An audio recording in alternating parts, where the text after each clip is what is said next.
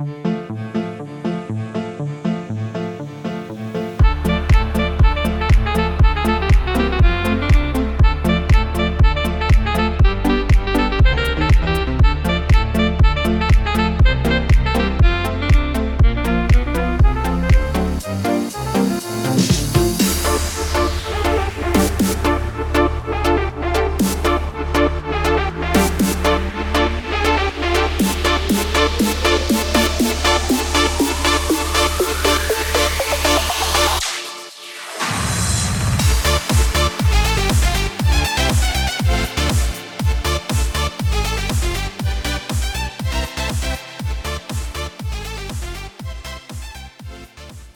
Star Wars fans and Rule of the Galaxy fans. It's Joe in the pilot seat. Uh, we are starting chapter 152 of the Rule of the Galaxy podcast. Thank you so much for being with us and, and staying on this ride with us.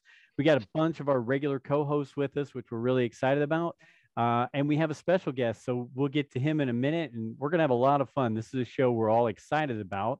Um, but as always, um, Brent loves when I hit the, the bullet points. Uh, follow us on Twitter and Instagram at Rule the Galaxy SW. Follow us on Facebook and YouTube at Just Rule the Galaxy. Uh, follow us on TikTok at Rule the Galaxy Podcast. Uh, you can email us at Rule the Galaxy SW at gmail.com. And for those of you who want beautiful gear, hats, shirts, everything else with our logo. And if, if you're watching on YouTube right now, you'll see that uh, you just go to etsy.com, type in Rule the Galaxy, all one word, all in caps. It'll take you to our shop. Laura Burton there will take care of you. But that's our sales pitch. We're going to have some fun with chapter 152 of Rule of the Galaxy.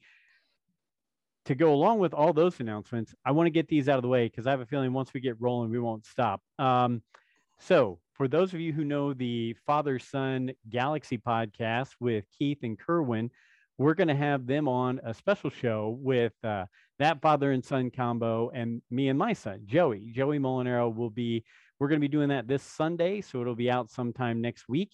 So check that out if you're interested in that. Also, next week, uh, the Duchess, Jessica, will be hosting the show. And we will have Jonathan Davis, Star Wars uh, audiobook narrator who, with our special guest tonight, has a lot in common with some things there uh, related to, I believe, Darth Bane. And he, Jonathan, was also the voice of the Brotherhood book that just came out recently. So, always a great guest. We've had him on before. A couple other uh, touch points. Uh, the Indiana Toy and Comic Expo will be going on August 28th in Bloomington, Indiana, at the Morgan County Convention Center.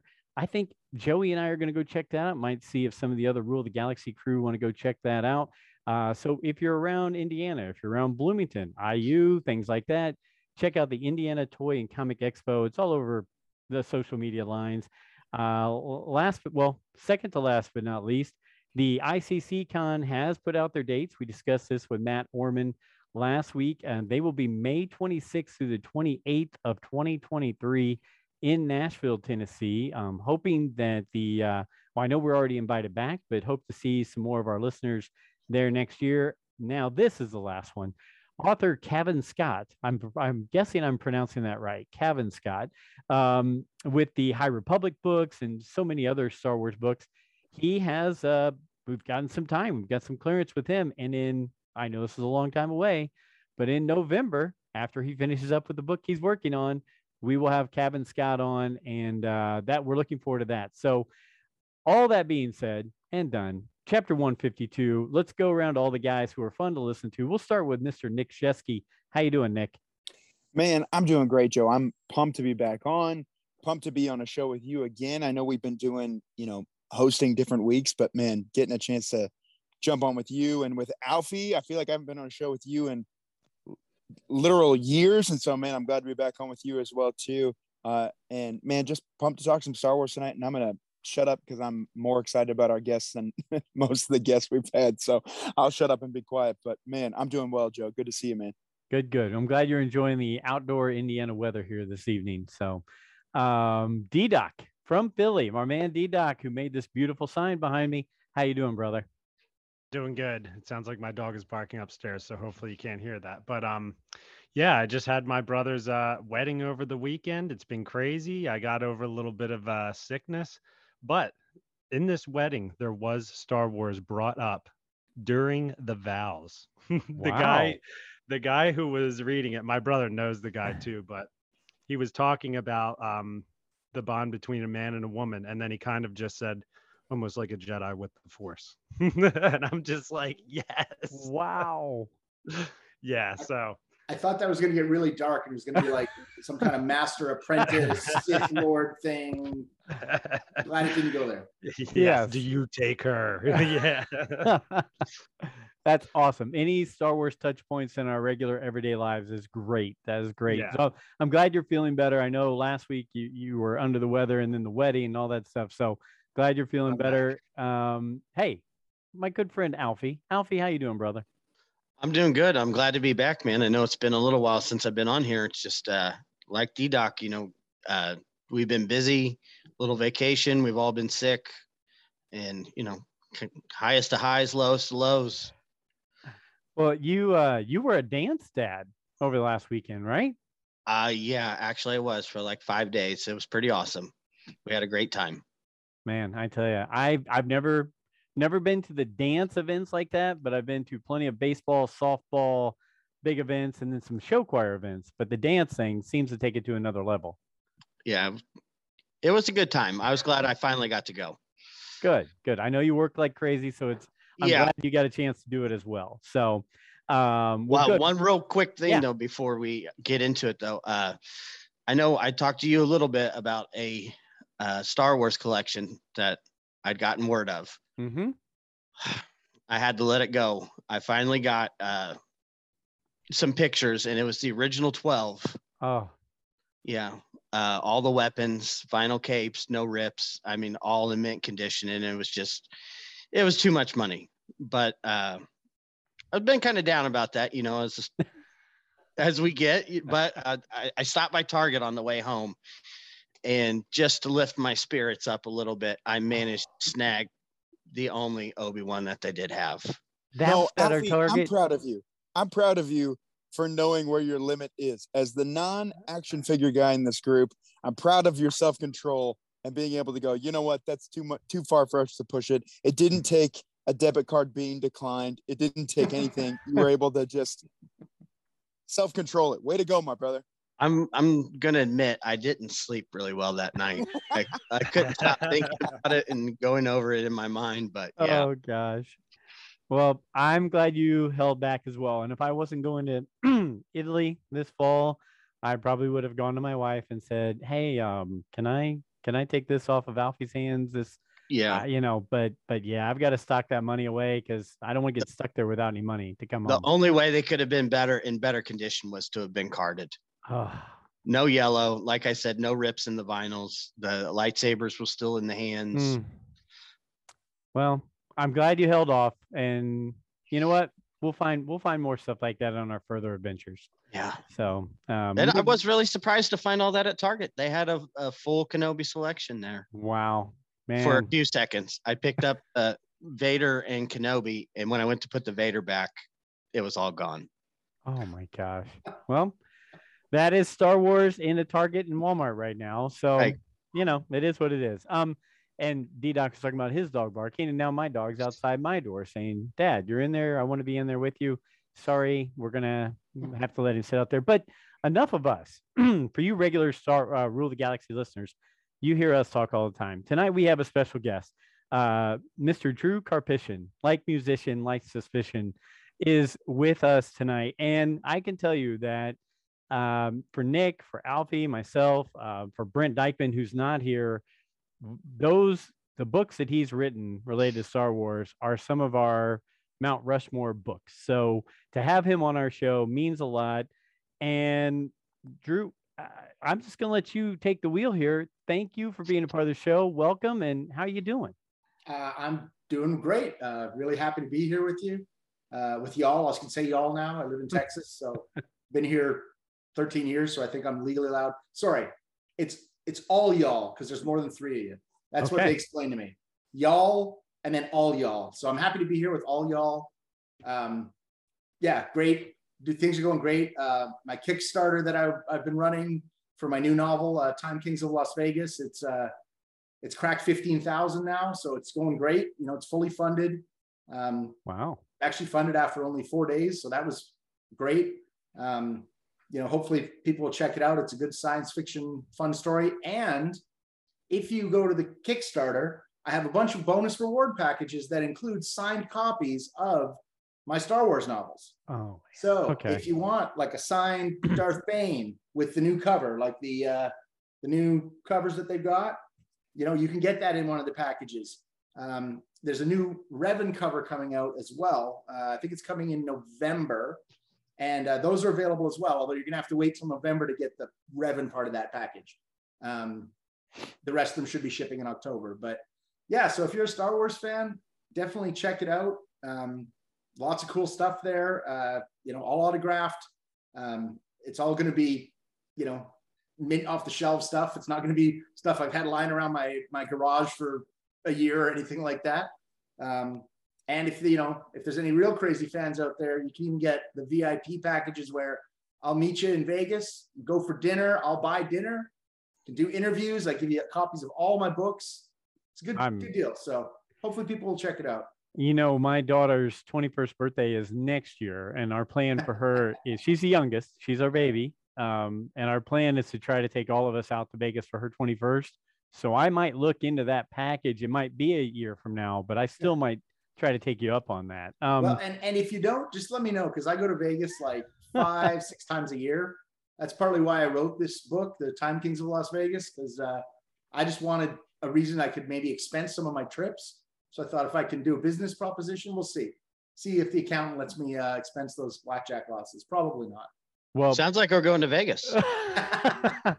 Awesome. um, so I tell you what, before we get into all the things you've done with this Kickstarter kicking off and and it being a science fiction novel, without getting too deep and giving us the ending, obviously, what are some juicy details you can give us of why we should, besides it being from you, which everybody Right. knows you're going to write a good book, what what are some good things about this that we should know going into uh, the Time Kings of Las Vegas? Well, it's a it's a little different than the Star Wars novels. Uh, it, it is science fiction, but it's modern day, contemporary, set in modern day Vegas. Um, like I said, I go to Vegas five six times a year. This is my love letter to Sin City. Sin City for me is just the most exciting, fun, crazy, wild place. And this is a chance for me to imagine if I had basically superpowers, what would it be like for me in Vegas? If I could use some kind of I'll say magic, but it's not magic because there's like a science fiction underlying this. Uh, you know, if I had some way to beat the damn casinos, this is how I would do it. So this is my book, imagining how I could do it. Of course, people, anyone who's read my stuff knows I tend to get a little dark. So the mob gets involved. You have some Area 51 conspiracy. Obviously, things do not go as planned for our main character. Um, and I think people are really going to like it. It's just a fun action uh, novel, a lot of humor, some some pretty dark characters, uh, some pretty sinister characters. Uh, definitely, I'd say a couple of them are full on dark side, uh, which se- se- seems to be my vein. I just write. That's what It- all I write, right?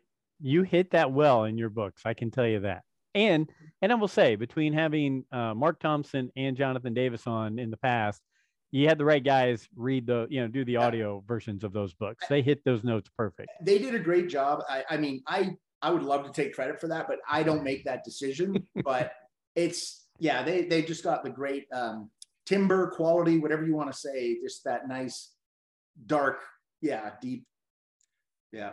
yeah it's, no it's, it's fun to listen to your own books on audio. I, I, I will say it's it's kind of neat to hear someone else reading your words way better than you can ever read them yourself. Honestly, I I think I think yeah that would be uh, a very wild thing to our friend Nick Shesky here who's who's co-host he wrote a short story a Star Wars short story happening uh, right around the New Hope era right right right before or after that Nick I can't remember That's Uh, accurate. It's it's five short stories. Yeah. During the time between Revenge of the Sith and A New Hope. Now, go. Joe uses that you wrote short stories. I dabbled during COVID because I didn't have anything else going on. That's what that's what that was. So we'll uh we'll table it at that. Well, but you know, with us having jo- uh, Jonathan and Marc on in the past, I, I think I'm I'm trying to push him behind the scenes, and Jonathan's already said yes, but I, Oh, I've got to get Marc to to do a little reading, you know, to maybe uh, read one of the short stories in Have their you voices. considered a Kickstarter, Nick? I'm just saying. Hey, I've not considered it. I need to start considering it, I guess. Um, so one thing I will tell you is, um, I here I am. I'm a guy who devoured all the Star Wars novels. I I read everything, except I never jumped in on the darker novels. I was a like I was, you know, unicorns, rainbows, happiness. I wanted the Force to always be good and Jedi always to win. And then my friend Nick here said when we started the podcast, man, you you got to check out you got to check out these Bane and Revan books. And I'm like, I know, Nick, but I, you know, I'm not, I'm happy. I, I don't want to get in that dark stuff. and then, and then he and I have done shows uh, recapping the novels on, on here on our podcast. And, and again, I, it went from being like, oh, here's the Thrawn trilogy, and it's the only thing that I hold up here. And now it's like, well, now I've got that, and I've got the Bane trilogy, and I've got, and and I was blown away, and it took me a long time. So I apologize to you because I should have bought the books a long time ago. But uh, I've I've read them. I've listened to them on audiobook now, and and I just they're they're some of my favorite Star Wars that's out there. So um, if you don't mind, guys, before I jump in, any quick questions from all the stuff we've covered so far? I, I I'm I don't mean to be grabbing hold of it. Go ahead, Nick. Well, I don't know if it's as much of a question as it is a thank you.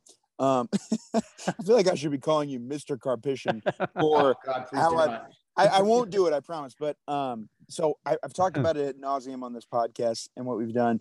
In 2005, when Revenge of the Sith came out, uh, I'm dating myself, but I was in seventh or eighth grade, and I watched that movie, and I came home, and I was morbidly depressed because that was it. Like there was nothing else. That was as far as we go. They're not making any more Star Wars, and I went to bed that night. I woke up the next morning. I said, "Well, if that's it, there has to be other Star Wars somewhere else. And so I went to my public library and I got as much Star Wars stuff as I could possibly find and just started checking it out of the library. And one of the ones that I checked out was a graphic novel, um, and it was Jedi versus Sith. Uh, Yeah. and it was the, you know, uh, Tomcat, Mhm. uh, Rain. Now, and this is where I, I do have a question because I'm, I'm curious Yeah. of what preceded what because I just don't know what preceded, but it was the graphic novel of basically Bane before the thought bomb, yeah. you know, kind of coming out and, and doing this. And then shortly after that, the novel I picked up and I read was, uh, you know, Path of Destruction Mhm. right at the very beginning. And I was like, wait a minute, where have I, I feel like I've read this before. And it was, oh, wait, I have read this before. This was in, this was in the graphic. So like every time that I read that book series now, I have the graphic novel and that as well.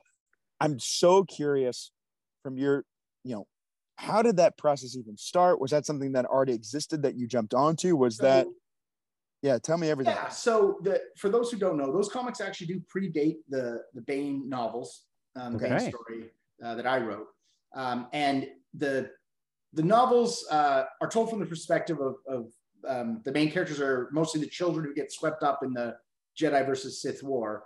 But I'd say the last third of the Bane novel is sort of a retelling of those comics. A lot of the similar events. Um, Bane is more of a background character in the comics. I mean, he's there, but he's not the Yeah. primary character. Um, just to give people some perspective, because I know the comics are not very well known actually. Um, Sure. They were written first, and uh, what happened, the way I got the whole Bane gig, for want of a better term, was uh, I was coming off of um, KOTOR, Knights of the Old Republic, the video game, Yeah. uh, where I was the lead writer. And uh, obviously, it had done really well. Uh, I think it came out in 2003. Everything's a blur. It's been a long time. Two, 2002, 2003 came out, had a lot of success. Obviously, we we re- did really well. Um, and I was writing some books on the side, and I approached the Star Wars people. I technically approached them before uh, at Gen Con um, when it was still in Milwaukee uh, or Wisconsin. Uh, sorry, was it in Milwaukee, Geneva? And uh, I'd said to them, I'm working on this video game. I've written books. I'd love to write Star Wars novels. And they kind of went, Yeah, yeah, we'll get back to you. We'll get back to you. And then after the game became a big hit, they came to me and said, Hey, this Old Republic stuff you guys are doing is great. We don't have any Old Republic stuff. Can you do something for us? And that's when I kind of said, well, I'm really interested in exploring the Sith. At the time, there wasn't a lot of Sith stuff. Um, and, you know, talked to them about some potential stuff. And uh, I was familiar with the comics. And I said, you know, I think there's more I can do with Darth Bane. And I think he's a really fascinating character. And his impact on the, you know, the Star Wars universe is huge. Um, so I you know, came up with some ideas, pitched them some ideas, and they were like, "Great, we love it, run with it." Um, and then I just tried to make sure I tied it in the comics as best I could, so that uh, you know, I, I, always want to try and respect other source material within the Star Wars universe. Um, that's mm-hmm. one of the things, you know, you're always working with other people's stuff, and they're working with your stuff, and you want to try to treat it with respect. So that's uh, that's how I got into that. So the comics did predate the books. Yeah. Wow. Go ahead, Alfie. Okay, so as I was doing research for this, you know, I, I read those novels quite a while ago, but I was relooking over some uh, quick notes. I did not realize that you were the lead writer on the Knights of the Old Republic game. Ah. And at that moment, I threw everything away because it, I, it, that blew my mind. I hate that Brent is not here because Brent is a he's always saying he wants something new. And to you to not be in the time when that game came out to realize how new that story was. I mean, I, I, can remember seeing a trailer, I think maybe at Celebration 2 or somewhere like that. Uh, I know that's kind of a that that's really dating myself right. to think that you we didn't used to just sit around and watch trailers for video games and movies nonstop because you couldn't do it. But that was like you were talking about your desire to write about the Sith, that was like one of the first big immersions into the Sith story. And it just really blew me away. And those characters are still around in a game that I play today. You know, uh, Carth and Juhani, uh, Revan, Light and Dark. I mean, I I would just like to know more about what it, you know, how detailed were you allowed to get into that story? And did you have plans you know or see the potential of expanding on the Revan story just from that game? Yeah so that game was uh it was the first game i was actually a lead writer on. Um i'd been only been in video games writing for a few years before we got that chance. Um and i, I will have to say i have to give a lot of credit to uh the entire writing team but there's two people in particular that i want to call out um so the first is a, a, writer named David Gaider. He's done a lot of Bioware stuff. A lot of people know him as the lead writer from the Dragon Age series. Uh, he was actually the one who came up with the Sith code. It wasn't me. A lot of people think I did. I'm like, no, I, I just stole that right from David. Um, he came up with it for the planet Korriban when you go there, and he basically just took the Jedi code and kind of, you know, gave the the mirror image of it, the flip side of it. Um, so that's one thing I will call out. Dave, David did a great job with that. Uh, and the other one person for KOTOR I want to call out is a man named James Ohlen, who uh, was one of the key founders uh, at Bioware, creative director, still doing a lot of work. Um, still currently my boss at a company called Archetype. We're working on some science fiction games that I can't really say anything about. Um, but uh, but James was the ultimate Star Wars nerd.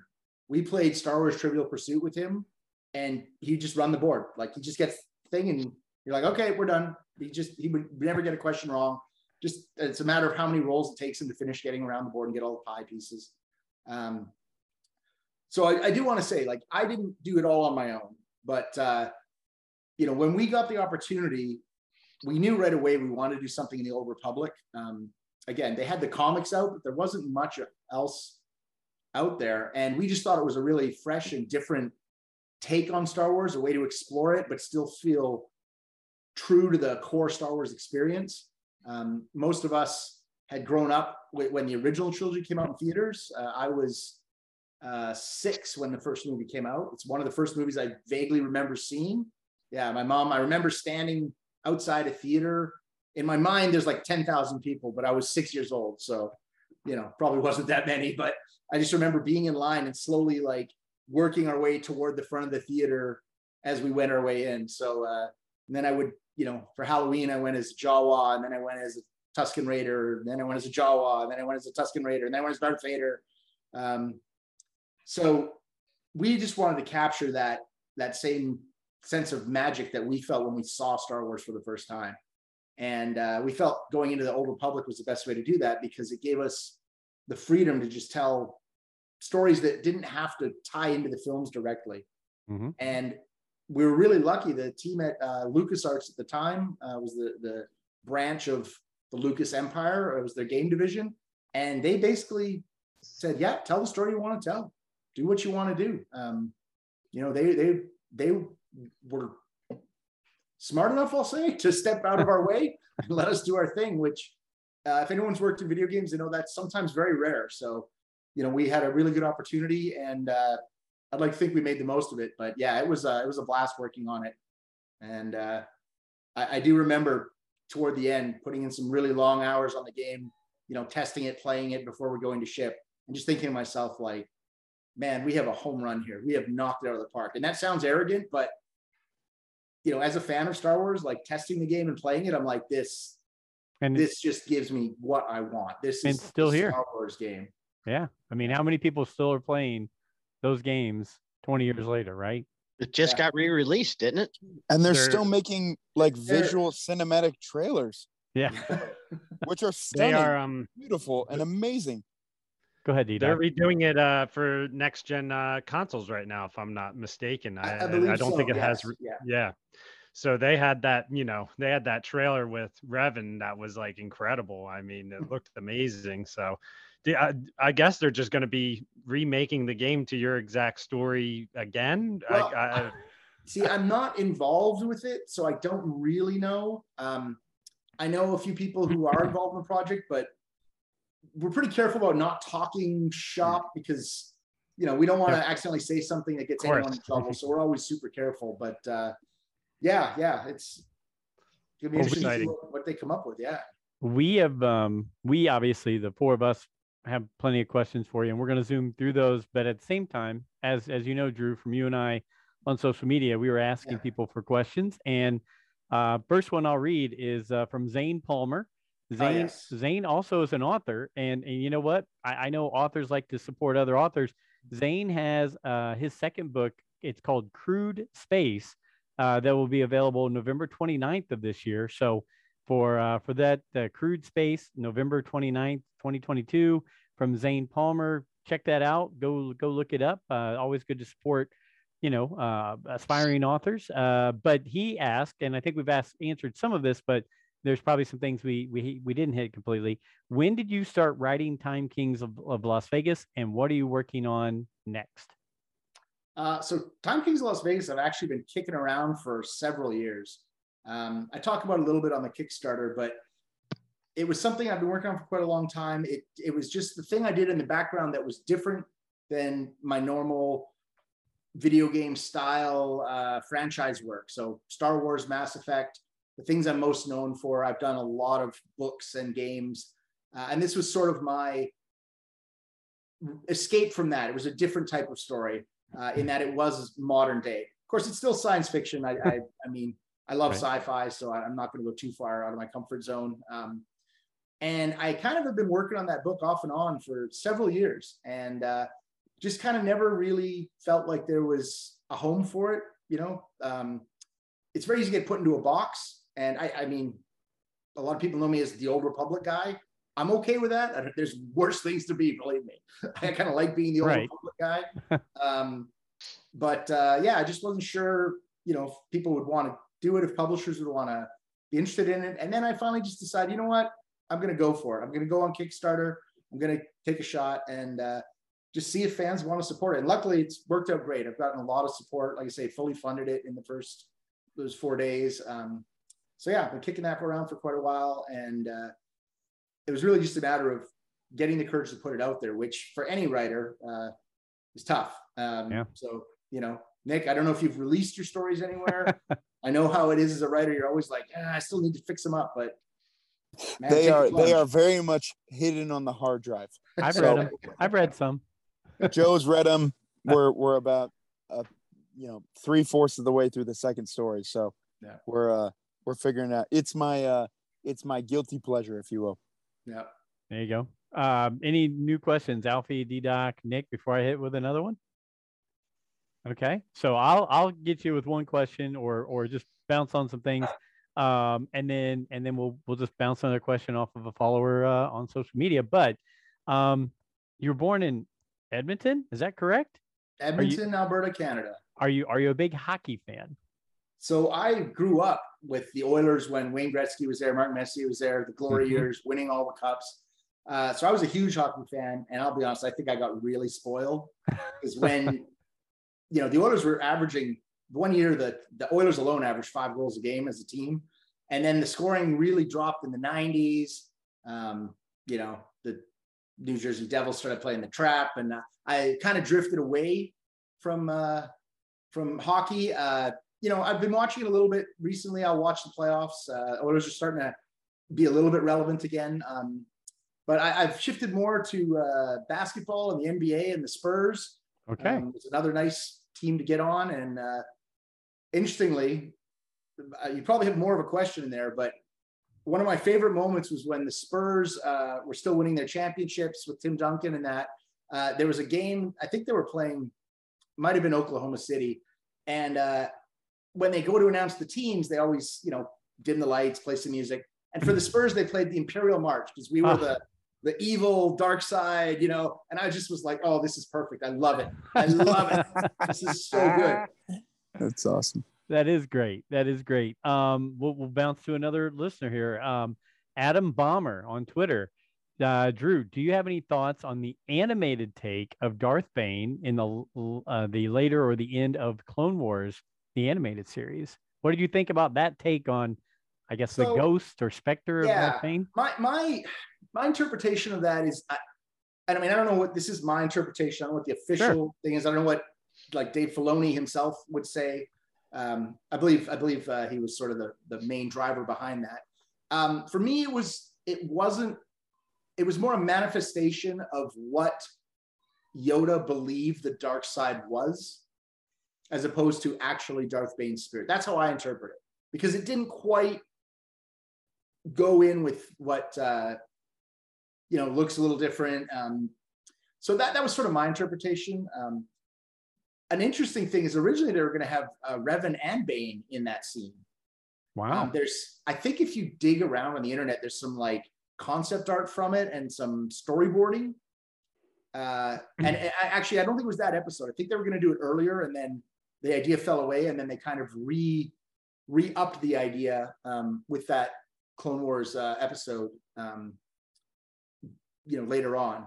But uh, but I, I always like when when it's called out in other media or other you know other people noticing it. That's that's the nice thing about star wars is it's this universe that goes in all directions with all these other people.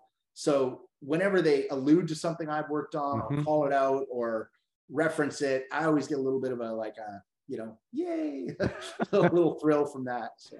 You got it. Nick go ahead.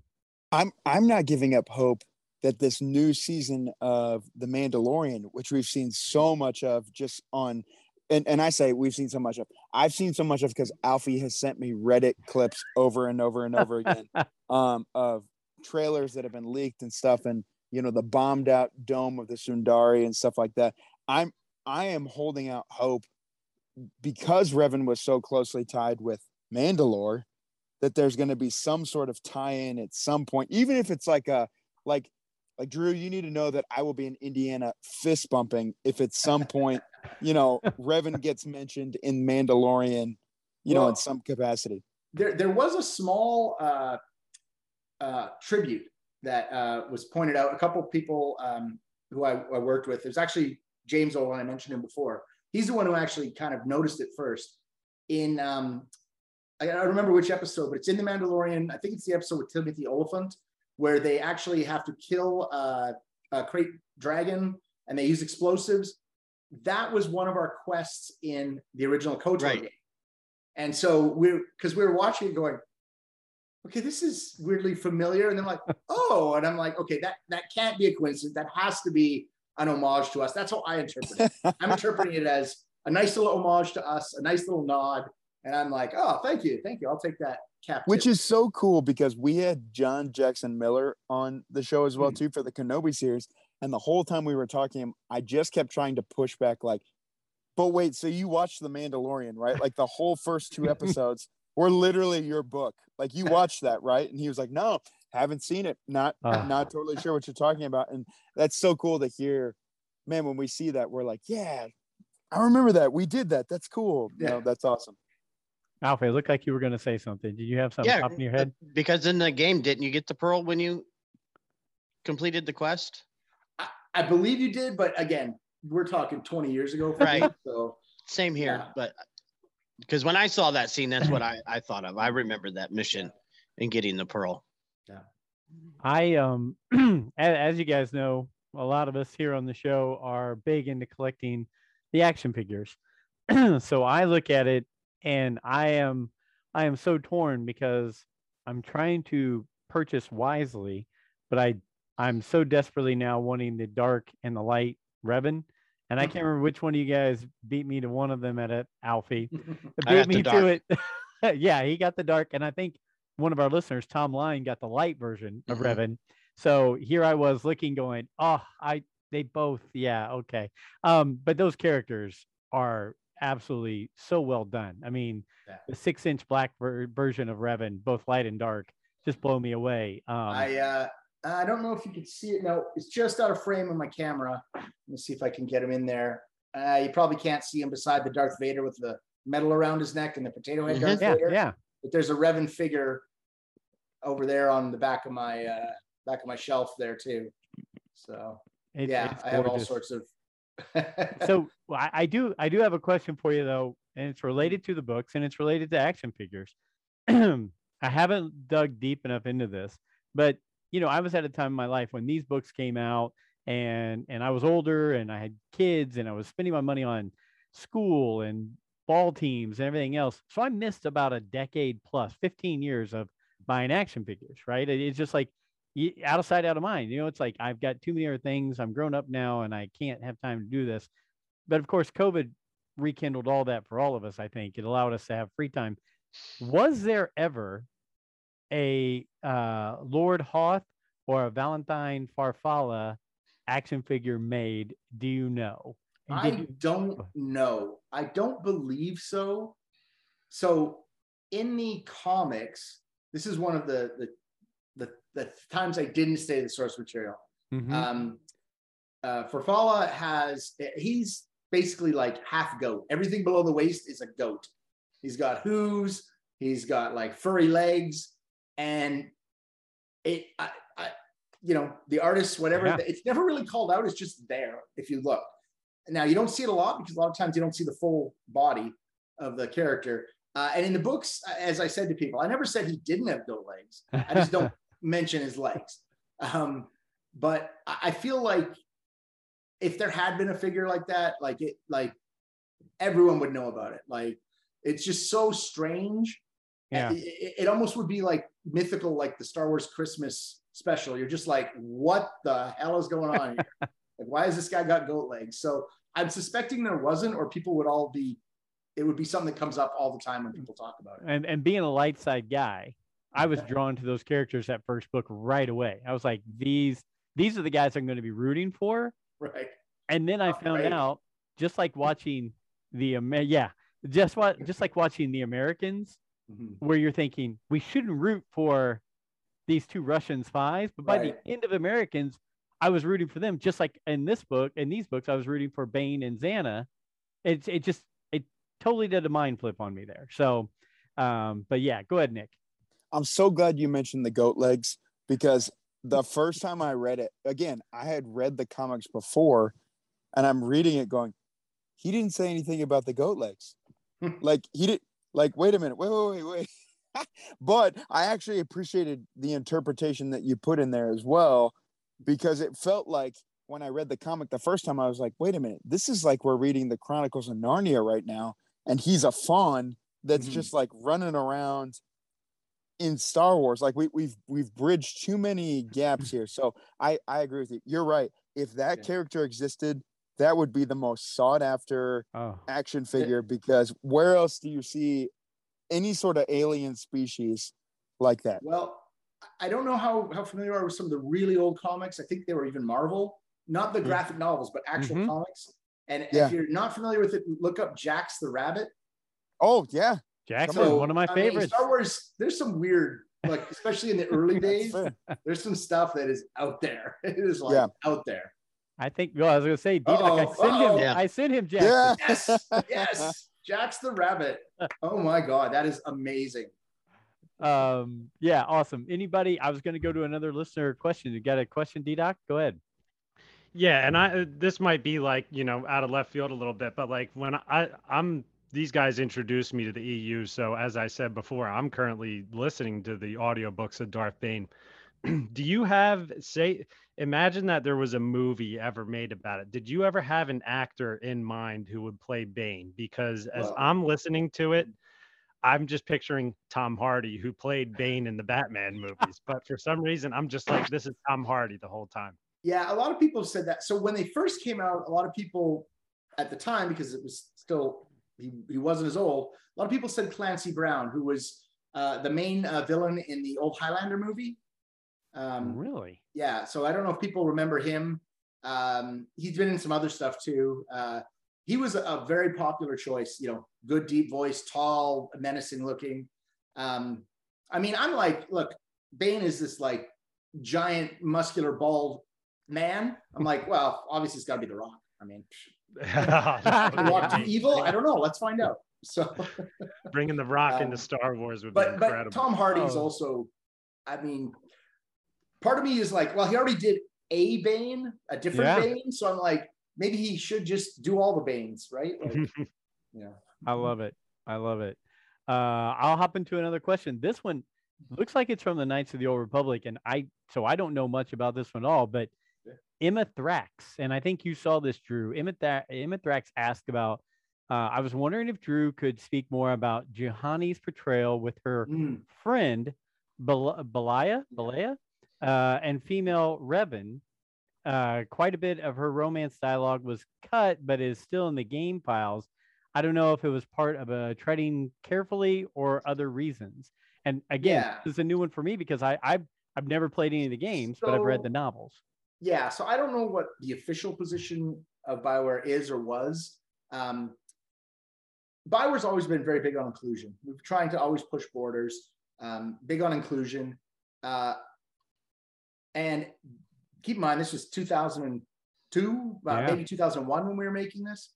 And keep in mind, Star Wars is very uh, risk averse with romance stuff. Um, so we wanted to have Juhani uh, basically be gay character, but we had to be very, very subtle about it to the point where a lot of people we we thought we were subtle enough and we were kind of told no, not subtle enough. So we had to pull stuff out. So honestly, I thought we pulled so much out that nobody would ever get it. But obviously, that was not the case because a lot of people kind of picked up on those little clues. And then once people were able to dig into the files, they were able to find stuff, you know, that was sort of left over. Um, so it was something at the time we kind of wanted to push. And I don't honestly know whether it was internal because we were worried what someone would say or it was external and we tried to get it. You know, I don't know who pushed us away from it. Uh, so I don't want to blame anyone or say anything. It Sure, was, no. unfortunately that's just the way it went um, but yeah a lot of people see that so you know um, i i i don't know if we can fully take credit for like opening the door to having a gay character in star wars because we kind of didn't but we kind of thought about it so i don't know that that that was just sort of the way we go um, it was interesting though that it's sort of in the same vein but not quite um, anyone who's read the the Bane novels, uh, at the end of the second novel, there's a, an incredibly graphic, gruesome scene that the Jedi stumble across when they find the remains of the big battle. And it Mhm. was like serial killer crazy. And I wrote it going, they're gonna totally make me change this. Not a word. But Zannah, as uh, in her undercover missions, she was seducing a character. And I had one scene where she grabbed him and pulled him down onto a bed.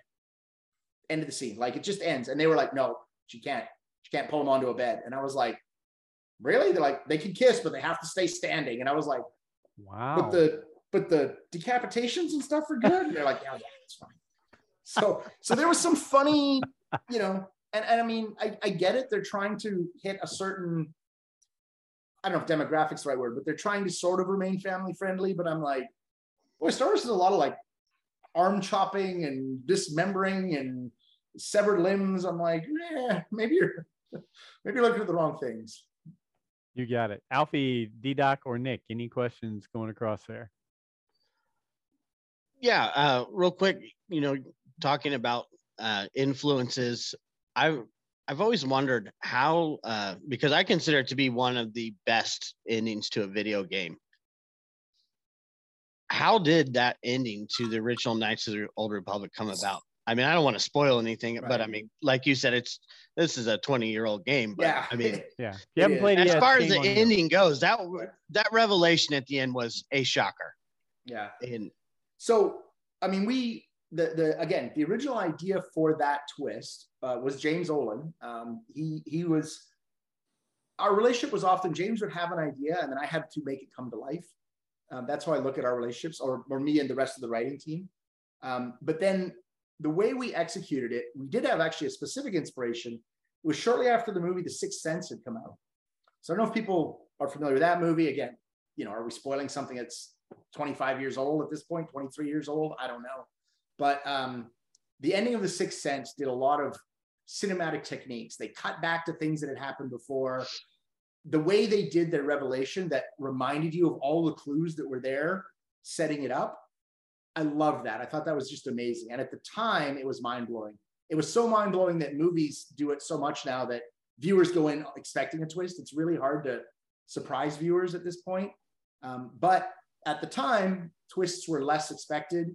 Yeah. Um, I think now if we if we released KOTOR, people way more people would would see the twist coming really early because it feels like it's been done uh, a lot of times now. People are just more used to those kinds of things. Um, but we we really looked at the way the Sixth Sense had had done it and the techniques they used, the narrative techniques, the cinematic techniques, um, and we really wanted to lean into that. Um, and I'm really pleased now. If people go and watch the video on YouTube or something like that, I mean, it's a 20 year old video game, right? The graphics are not there.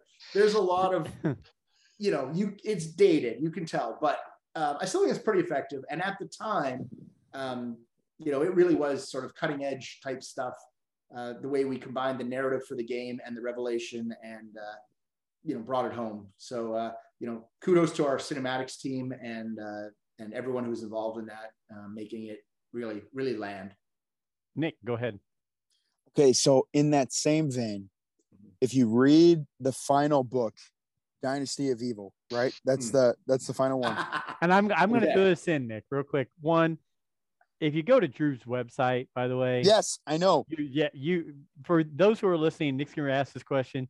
Go to his site because his site is awesome.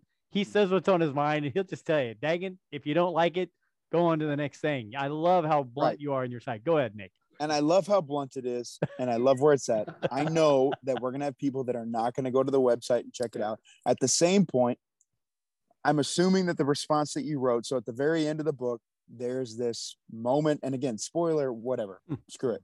There's this moment where where you're left grasping, going, wait a minute, did Bane just possess Zannah? Mm-hmm. And is he now, you know, owning her body, right? Mm-hmm.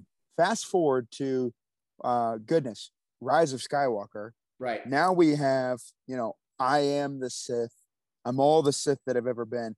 I know you wrote the article and you wrote, you said, you know, what you said. I'm curious for you. Are there any new thoughts as to when you write this?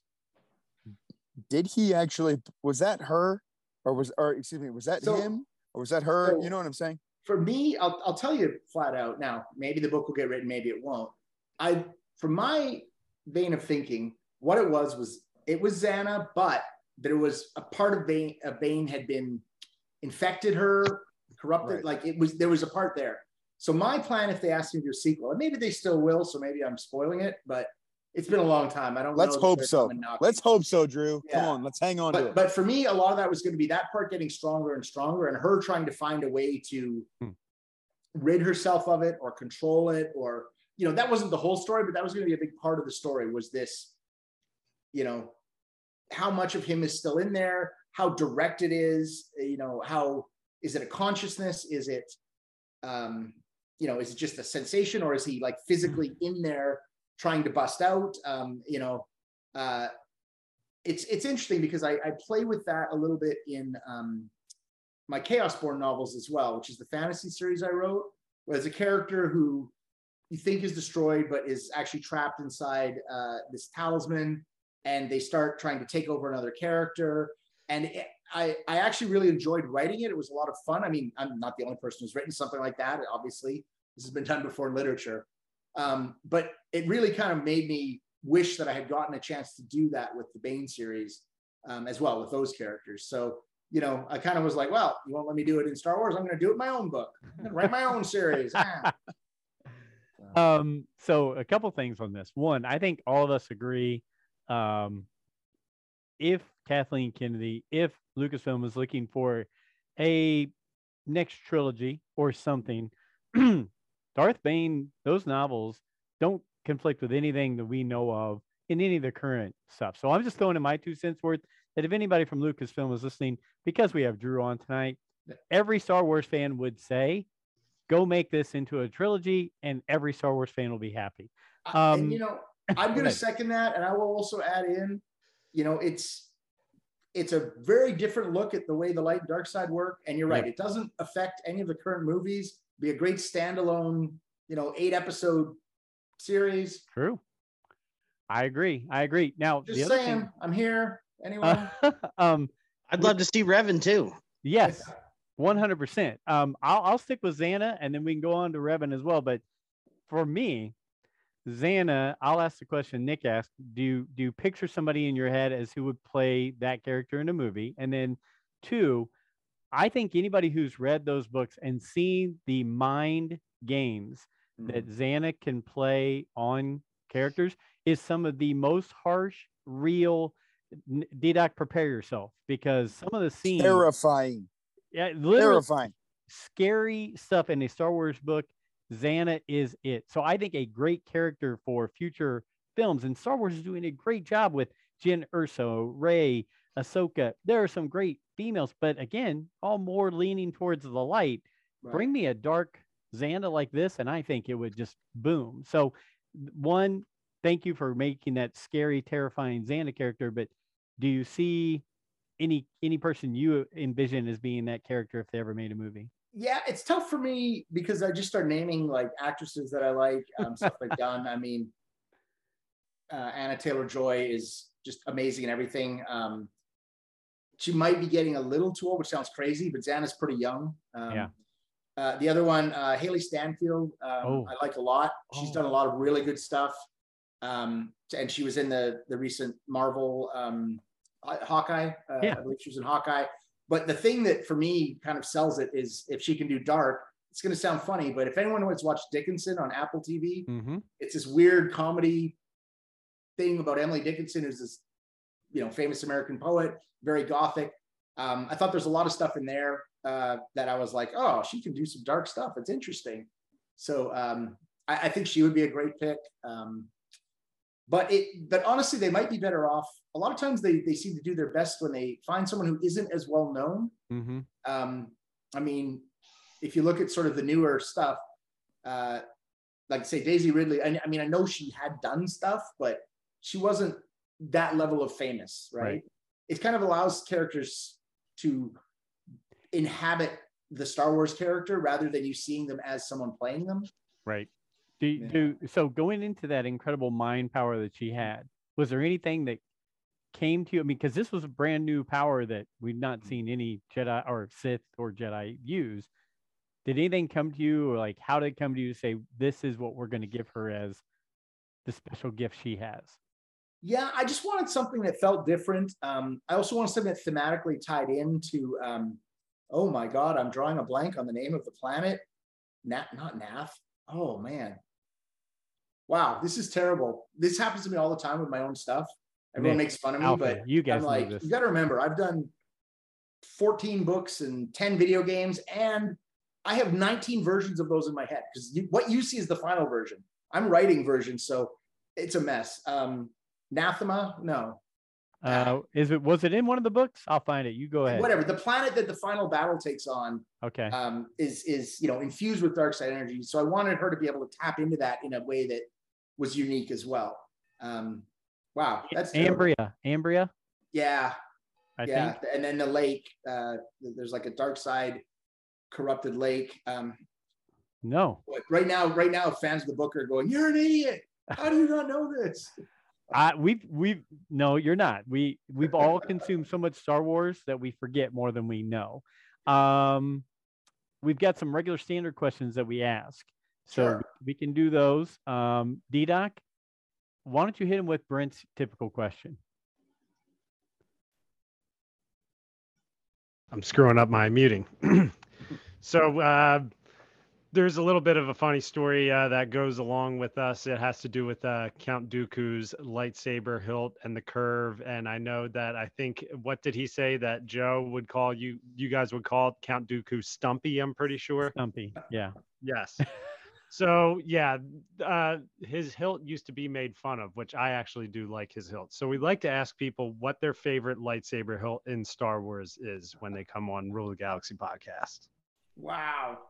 I mean, I don't know if I would have a favorite hilt, but for me, one of the things that I, and I think it's a little bit touched on in the Bane novels, uh, the idea of having like a unorthodox hilt is an advantage because to me, what you see in a, in a lightsaber duel is the surface of an ocean. And there's so much going on beneath because you got to remember the force allows you to look into the future, right? To, to see things that haven't happened yet. And if both people are doing that constantly, you're sort of seeing 100 potential moves that you could do, your opponent could do, they could counter, and you could counter. There's all this going on. Plus, you're both using the force to make sure the other guy doesn't turn off your lightsaber, right? Everyone's like, why don't they just use the lightsaber, turn the other saber off? I'm like, because they're not dumb and the other person's thought of that. And some of your energy is always going into keeping the other person from messing with your stuff, right? Don't let them untie your shoelaces. Don't let her, you know, don't let her make your uh, make your fly come down so you have to zip it up in the middle of a fight. It's like you're constantly doing all the stuff below the surface. So something as small as having a, a, a strange handle that you hold differently just messes it up because when there's so much going on, you start to fall into patterns and you're like, okay, they're they're flexing their muscles to this way on the fingers, which means they're going to try this move. But if it's a configuration of a handle you haven't seen before, it could give you the tiniest advantage. It's like being a left-hander in in a lot of these sports, tennis or boxing or anything like that. Being a lefty just throws people. So I, I mean, I totally ducked your question, but for me, it's it's always a fascinating way to look at it um, because I'm like, people are like, well, that makes no sense. I'm like, yeah, but maybe there's an advantage to this thing. Maybe it throws the opponent off. Okay. We can live with that. Alfie, go ahead. Wasn't that the whole point I was trying to make the day of like the 500 text messages about Palpatine's fighting style? You did jump into that quite a bit. right. Yes. And and it was an awkward one and that slow motion spin should not have killed anyone, but I don't think they were expecting the slow motion spin. So that's what got everyone. So I agree, Alfie. I'm I'm 100 In fighting with the tip and of the, the tip, lightsaber. which we He later did a find lot out. of stabbing, a lot of stabbing. yes. And and Rey repli- did a replica of that at the end of Force Awakens, if I'm not mistaken. Yes. Correct. So Fair enough. Um, Drew, is there a Star Wars movie and is there a favorite Star Wars character that brings you to Star Wars that makes you think of Star Wars? It's your like heart of Star Wars. I mean, again, being old school, I I mean, I, I just think um, Empire Strikes Back is just amazing. Um, it is also probably the darkest of the films, which is kind of right up my alley. I mean, the, the you know, all my stuff is fairly dark, um, and I'm just old school. Like Darth Vader to me is the most iconic villain of our lifetimes. Like, you know, crossing not just in science fiction, not just in just crossing everything. Right, Darth Vader. I mean, there's lots of other cool things in Star Wars, but Vader, Vader to me is just head and shoulders, not because he's seven feet tall, but head and shoulders above everyone else.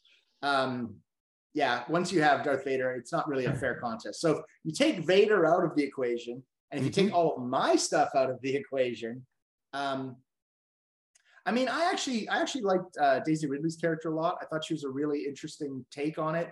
Um, especially the first, the first movie. I really liked her character, what they did with her. Um, you know, just felt really fresh, really different to me. Um, I was a big fan uh, of what they did there. Um, and I really liked the idea of John Boyega's character as well in that. Um, you know, especially coming off of the kind of revelations, right word, but once it was like, yeah, they used to use clone troopers where everyone was literally a clone, Mhm. and then you know various things happened, and um, and now you know he's now they're raising them, raising children to be this, and you know he was born into this life, he had no choice, he became this, and now he's trying to step away from it. I, I- just a lot of interesting stuff going on there, and both of them are just re- I think really strong actors as well. Um, anybody? I, I've got a couple more questions. Anybody else have a question that I'm not hitting? Go ahead uh, before I jump in on another one. Okay, go ahead. I'll Alfie. go.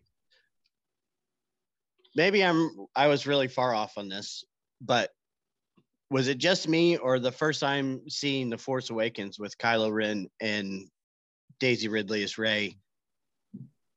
I seeing them together immediately made me think of Bastila Shan and, and uh, Darth Revan. That's interesting. A lot of I hadn't thought of that, but uh, I mean, the dynamic is similar, probably. Um, I think for me, the the for me the big difference is at least in uh, in the way we presented them in the games was when you first meet Bastila, she is the experienced one who is Right. you know teaching and and instructing, and you know Revan is the one who doesn't know as much, which is kind of the flip side of of the Kylo Daisy. Um, sorry, uh, Kylo. Yeah, the, the, the story wasn't there quite so much, but just the visual. You know, Mhm. when I saw the th- mask, There, there probably was a the visual did remind me, and and I, I think I- I don't even think anyone's denied it. Like Revan was inspired by Darth Vader, and then I think Kylo Ren was then inspired by Revan. So it's not like you know I'm not going to say they ripped Revan off because Revan had a strong Vader inspiration. You know, it's all thematic, but I Right. really Yeah, I want to be clear too a- that I'm not, you know, that's Yeah. not dig or anything. I was Yeah. just, just uh, you know, yeah. growing No, up with that but I'm story, I saying saw it every- and I was like, oh man, Yeah. that is kind of what I want to see Yeah. right there. yeah, when I saw Kylo Ren, I was like, oh wow, that is again an homage to the Revan aesthetic, right? Very Um, much. I, I, I really, and I again, I like that. I see that, and I'm like, oh, that's cool. That's you know one one thing that and it's not my question but just a an observation off of that discussion point is this is a new trilogy. Mhm. and here we are with a whole new group of fans that have entered star wars through this. I personally and i think all of us here on this podcast really wish they were pushing kylo slash ben uh, as far as books comics action figures rey after this as far as books, comics, action figures. Uh, Alfie's mentioned it a few times before. This this new trilogy did some really good marketing to to get it going, but they've they've let a whole generation of people who are way into this just kind of let it. It's it's like okay, that trilogy's over. We're going to put the marketing away for any of those characters. I, I don't know if you feel the same way or not, but I, you know, I watched the original trilogy, and let's face it, there was not a downtime from 1977 through 1985 and even then they were like can we make something else work can we make something else work um, so i don't know just an observation off that real quick uh, do, if you had comments great if not i got a question for you so go ahead yeah. I mean, I do, I do find it interesting that you know, with all the things they're doing, all the TV series and and and everything that's rumored to be out, even I haven't really heard anything about either one of those characters in any way, right? Mm-mm. So, I, you know, there's something to what you say. They're they're almost trying to. I don't know. I don't, I don't want to say distance themselves from them, but they they set them aside for so whatever reason. That's again, I agree, Drew. I think they're scared to touch them. I think I think there's some fear of man, we're gonna piss everybody off again if we jump in and we start touching these characters again. And so we'll do something that will say, you know, it's like when Kathleen Kennedy came out and said, you know, we're gonna do more with these characters in the future. But it's kind of like um like, yeah, we're driving your dog up like the dog's gonna go up to go to the farm, you know, somewhere out there. And you know, I'm hoping that's not true, but it kind of feels that way. go ahead d-doc Uh, I mean, uh, I have kids, so I don't know if you guys. I know some of you guys have watched the Lego um, specials, but they mm-hmm. do really bring Rey and Poe and everybody back in those Lego specials, and I think that's because they're just like they're going to make a fun Lego special, and I think they let the creators just do what they want with it, essentially. So- um, and basically, like it's almost like what Drew was talking about with Kotor, how they pretty much let them write it and it turned out to be something that people still talk about today years later it's like i think when it comes to movies they're so controlling of narrative and and you know direction and creative differences and all that stuff where it's like sometimes you just got to let people create something and you can have something great when it's all said and done. I mean, I think that's what they do with these Lego mm-hmm. things and when they bring Rey and Finn and everybody in and that's why they use those characters. I want to know how Lego gets the deal they get because like when they did that Lego movie and it's like, okay, you have Batman and Darth Vader all like hanging around together. I mean, there was, I mean, I think there was Marvel characters in there too. DC, like it's just everybody. I'm like, how did you get away with that? How do you, how do you get the rights to all this? I'm like, what is going on here? Oh, I Gandalf, I think was in it. I think there's a Gandalf in there. I'm just like, yep. What? How does Lego get away with this? I could never do D-Doc, this. To your point, enter the Last Jedi. Right? Okay. Enter The Last Jedi. We're going to let somebody go create something and do something different. And then it goes mm. off the rails and the fan base revolts. And now we're currently where we're at. now we're in this mire of uncertainty where we don't know what to do and who to go to. And this is where, again, not just because we have Drew on the show, but I would say let's go to something that we know that hits, something that doesn't land in the timeline. We're going to push yes, we're going to push on. for that. We're going to, I think we're going to give me some Bane. That's right. Alfie, go ahead. Movies aside, I, you know, I would just like, and I've said it, you, you said it, and, you know, I've said it enough times. There's characters in these stories that, you know, kids really like, that we really like. And to just mm-hmm. stop supporting them you know why is there not, has there not been a Rey Skywalker figure? Why is there no Ben Solo figure? we all played with the Luke Skywalker lightsaber as a kid. Why is there not a yellow kids? Yeah, the expensive one. The expensive one's out. Yeah. yeah. Um, not everything has to be two hundred and fifty dollars, and they only make five hundred of them. You know. A, we can, and I, we get this argument all the time. People say kids don't play with toys, but if you don't make the toys, they never have a chance to play with them. I, I feel like me bringing up that little segment was Steve Glosson jumping in and and derailing us all. So I apologize. But yes, good points by all. Um, Drew, I have some favorite characters, and I'll probably butcher their names, but but I was reading them, I've listened to them, but you know how this thing goes. I'm 51. I forget what I had to eat yesterday. Um, but some between Revan and between Bane, obviously I told you uh, Farfalla and Hoth, two of my very favorites. Uh, I again, I want the action figure. I think um, what was his Padawan? Uh, Johun, Johun, I think Johun was the oh, one yeah. uh, who Farfalla took over after his man after Hoth died. Um, so those three, as far as Jedi, but in the Bane in the Bane series, Caleb, Serra, and Lucia. Mm-hmm. Those three characters. Was there any anything that made you create or think about these characters? Because in a world where we have Jedi and Sith killing each other, mm-hmm. you have these three normal humanoid characters who don't have Jedi powers, don't have Sith powers, but they're very important to the story. Was there any anything that brought you to those, or did you just feel like they were a good part of the story, or, or tell us a little bit about those characters? So the, the Caleb character first appeared in those comics. Um, the scene where uh, where Bane threatens his daughter uh, happened there and I, I from the comics, I thought that was such an interesting character because he's a character that has a different kind of power and strength, um, like the, power to heal Bane, um, tries to resist, uh, isn't able to, and I was like, oh, that's really interesting. And then I kind of put that in the back of my head, and I was like, okay, what can come up later? And I mean, I hadn't planned out the second or third books when I wrote the first book. When I wrote the second book, I hadn't planned out the third book. I just as a writer, I, I, feel like there's always hooks I can go back to, and um, you know, taking the Caleb character and looking at uh, you know where do I go with this, and then thinking, oh, there was this daughter, and you know, probably wants revenge. Like I'm like, so what? How do you get revenge against the Sith when you're just a person, right? Right. Um, so I, I, I found that was an interesting idea, and then of course that's a, a fairly integral part of the third book.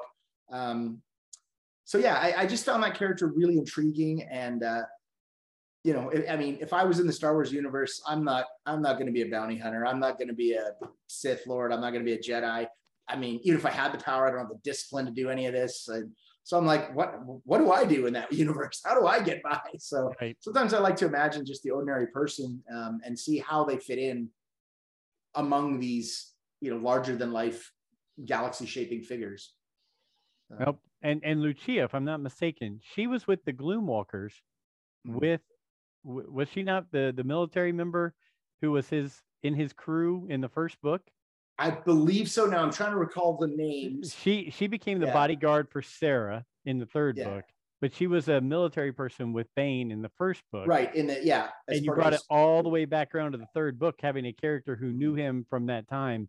Mm-hmm. Again, sorry to pick your brain on it, but yeah. there were characters that stood out to me quite a bit. I don't know if you guys, Nick and Alfie, remember those characters that much, but they they to I'm a big believer that if you can write a movie or a book and wrap something in from the first yeah to the third, it's like Stranger Things. What they've done this season, to where they're basically rehashing seasons one, two, three, and wrapping every storyline up in season four. To me, that's that's wonderful storytelling. That's great TV or book or movie making. Mm. That's what you did in this. When I saw Caleb and Serra come back in two, in three, Lucia come back around my personal opinion was okay, you, you're exactly right. You probably didn't have this plan when you wrote book one, but right. to weave it back in in book two or book three, it, it just wrapped everything together even more for me. You know, so that's just my two cents. And then the character from Darth Bane, and again, I, I apologize if I butcher it. Uh, Candoris Ordo or Candoris Ordo. Oh, Candoris. Candoris yeah. Ordo, the the Mandalorian mercenary uh, again, as Nick mentioned earlier, I think a character like that being mentioned, the mask being mentioned, something like that in a Mandalorian series would just blow people's socks off. They'd have to go read these books because of that, right? So, any anything that brought you to him, or or any thoughts? Well, or... Was a big part of our uh, our uh, Kotor um, storyline, uh, the game from the video game go. as well. Um, so a character that a lot of people really connected with and you know was our into the mandalorian culture uh, which you know obviously you know it's one of the non-sith non-jedi probably the most popular non-sith non-jedi oh, yeah. aspect of star wars if i had to guess um, so that was just you know our way and I, I, wanted to you know tie that in and, and you know stick with that um, and again showing sort of you know even if you don't have force powers in the explicit Jedi Sith way, hmm. you can still be very powerful and influential and impactful. Um, you know, I mean, d- depending the arguments you read, the Force manifests in different ways, and you know, there's always this. I love this fan theory that like, who's the most powerful Force user? You're like, it might be Han Solo, because look at all the crazy lucky things. Like, it's not just luck. There's something else going on. He just might be this intuitive force user, doesn't even know. He's literally like, I don't believe in that, you know, funky religions and hokey religions. Yep. But things work out for him. He just, he's like, I'll make up a plan as I go and I'll figure it out. And you're like, well, maybe that's the force working through you, Han. Like, um, wow. so, you know, I kind of like that little fan theory that he might be the most powerful force user in the galaxy, just doesn't know it. I, I think it's absolutely great. I, I've been monopolizing Nick, D Doc, Alfie, any questions? I, I do have another follower follower who brought some things up, but go ahead, Nick.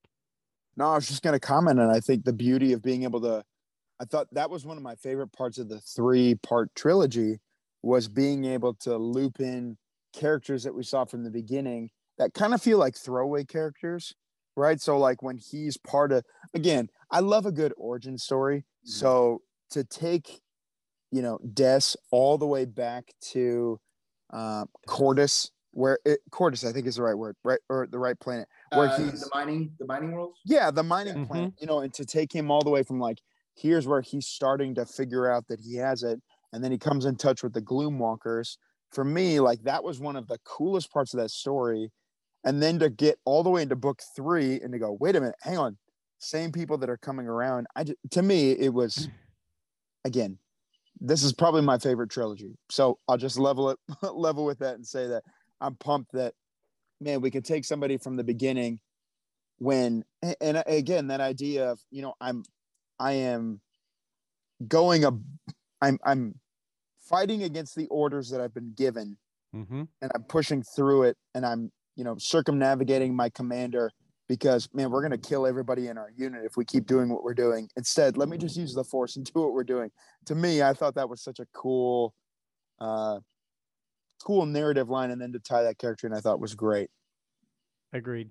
Agreed. Okay, so this this is our, our last our last group of questions. What I want to do, and Drew, you tell me. We're, we're obviously you said we're a very Star Wars space show. Um, Lady Phoenix on on Twitter, great. Oh my gosh, she she hit us with three or four questions. Okay. I'm gonna look through it real quick. One, she wanted me to, to say that you are her number one author. She she loves what you do.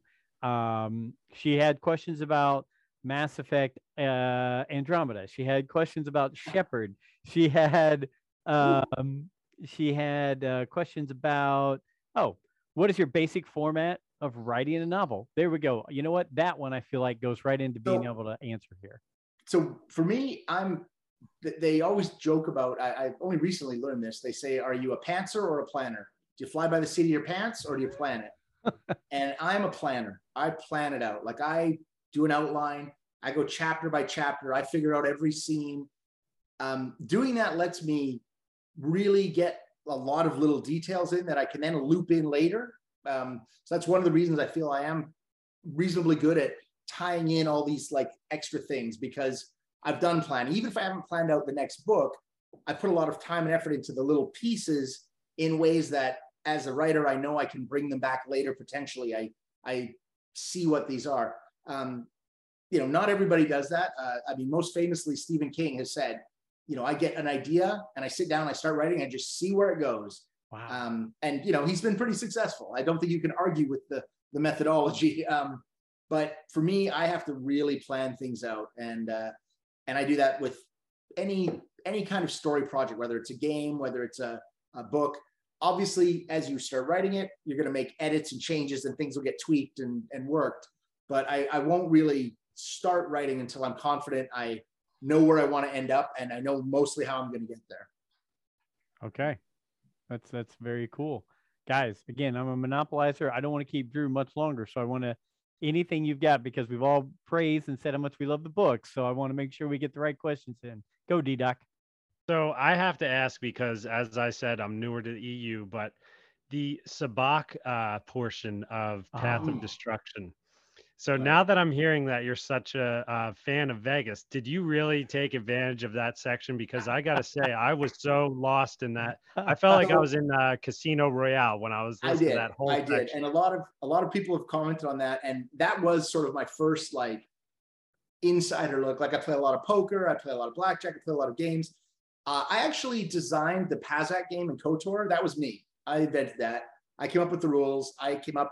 I mean, I didn't program it into the game because I'm not a programmer, but all the design of the game, how it worked, was was mine. Um, for Sabacc, I kind of looked and found as many of the rules as I could that existed. And then I'm like, now how do I make a high stakes game of this? Um, this is the kind of thing you'll also see in Time Kings of Las Vegas because I, you know, I really know the ins and outs of casinos and games and how they work and card counting and all the little fun background stuff and you know every scam that's been pulled on casinos. If you want something interesting, look up Phil Ivey and um, Baccarat.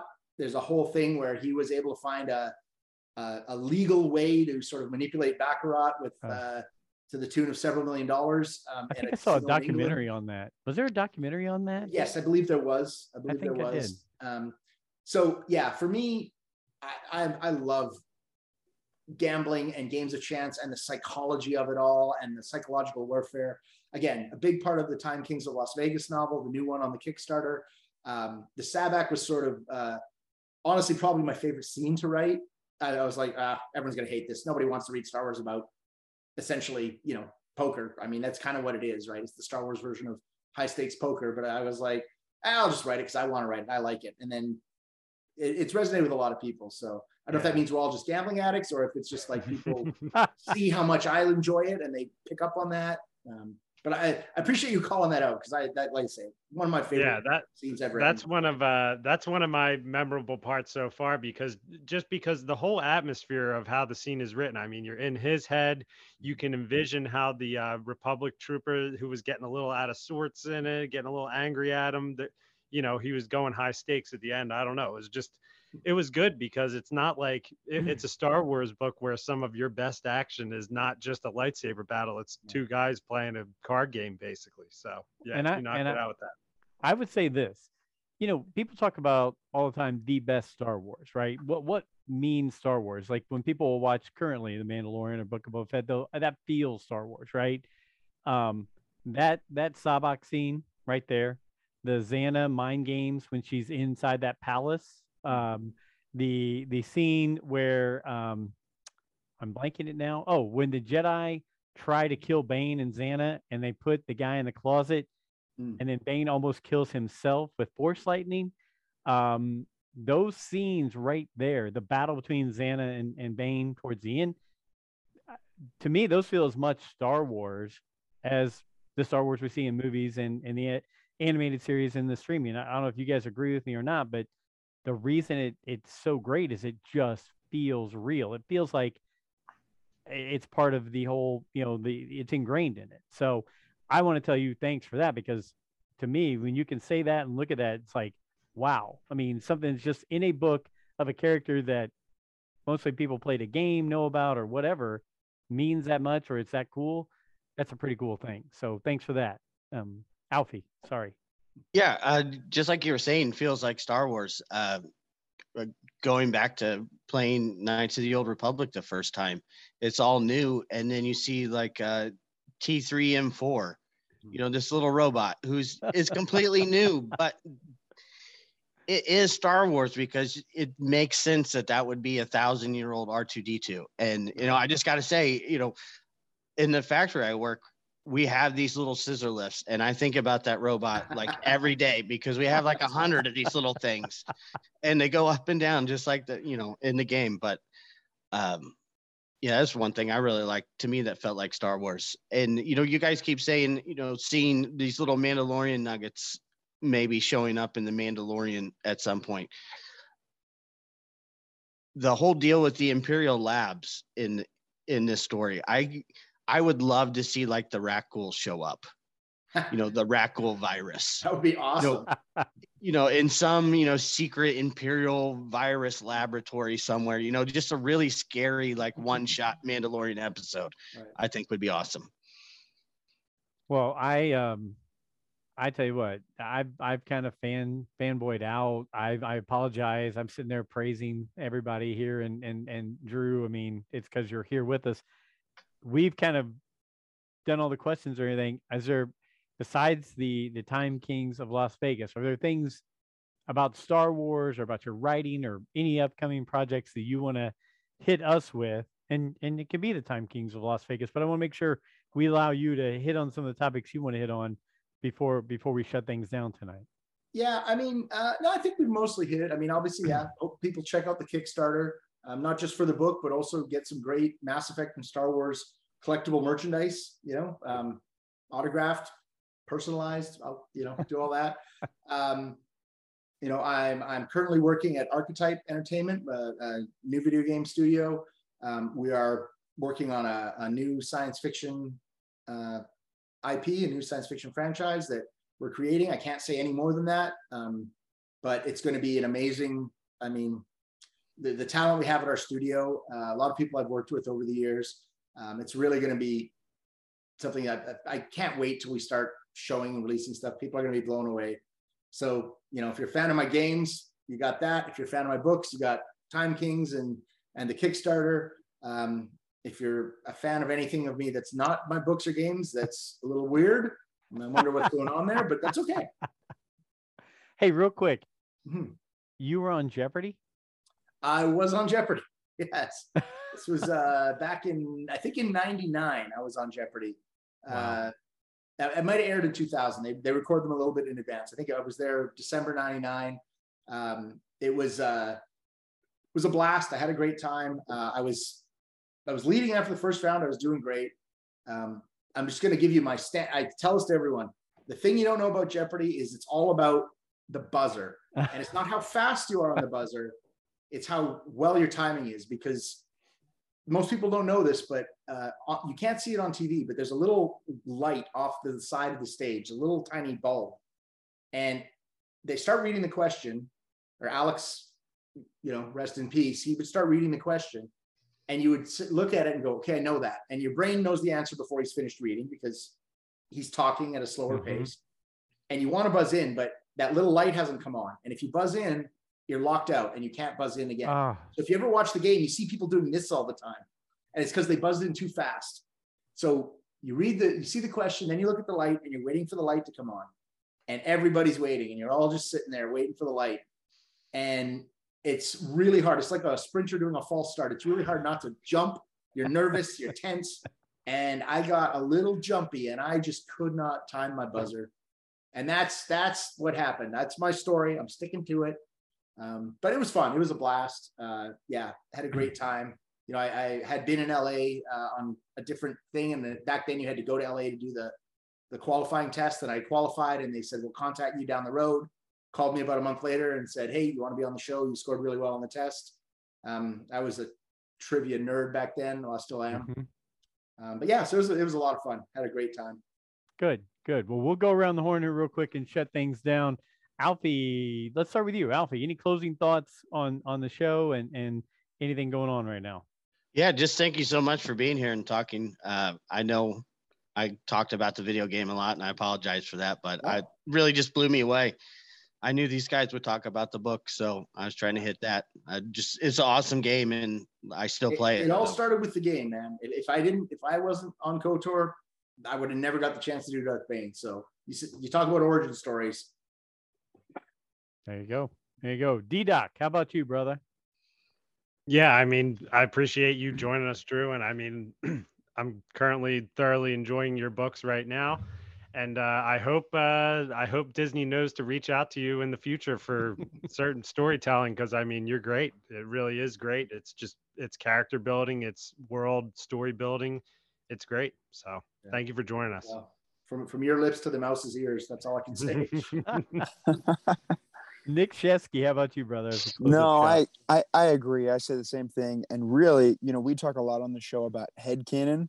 And, you know, you ask me, Drew, some of the finest Star Wars that I know is uh, you know, Bane with the creatures when he's trying to get to the other planet, oh, uh, yeah. you know, flying on top of you, you know what I'm saying? Like all these little moments uh, that to me are just some of the greatest Star Wars that are out there. So just thanks for being on with us. And I know I fanboyed. I feel like Chris Farley on that Saturday Night Live sketch. Uh, you know, just, that was awesome. You know, that, that's how I feel tonight. So I appreciate you being on with us, and it's so nice to get to know you a little bit more. Well, thanks. It's great, great being here with yeah, all y'all. Nick, all y'all. There we go. We're all getting y'all. the we're getting the uh, Austin, Texas vibe right there. Um, Drew, probably out of everybody, I, I've fanboyed the most out of it, and, and I can't help it. I, uh, it, you know, for me, my son and I started this podcast two and a half years ago.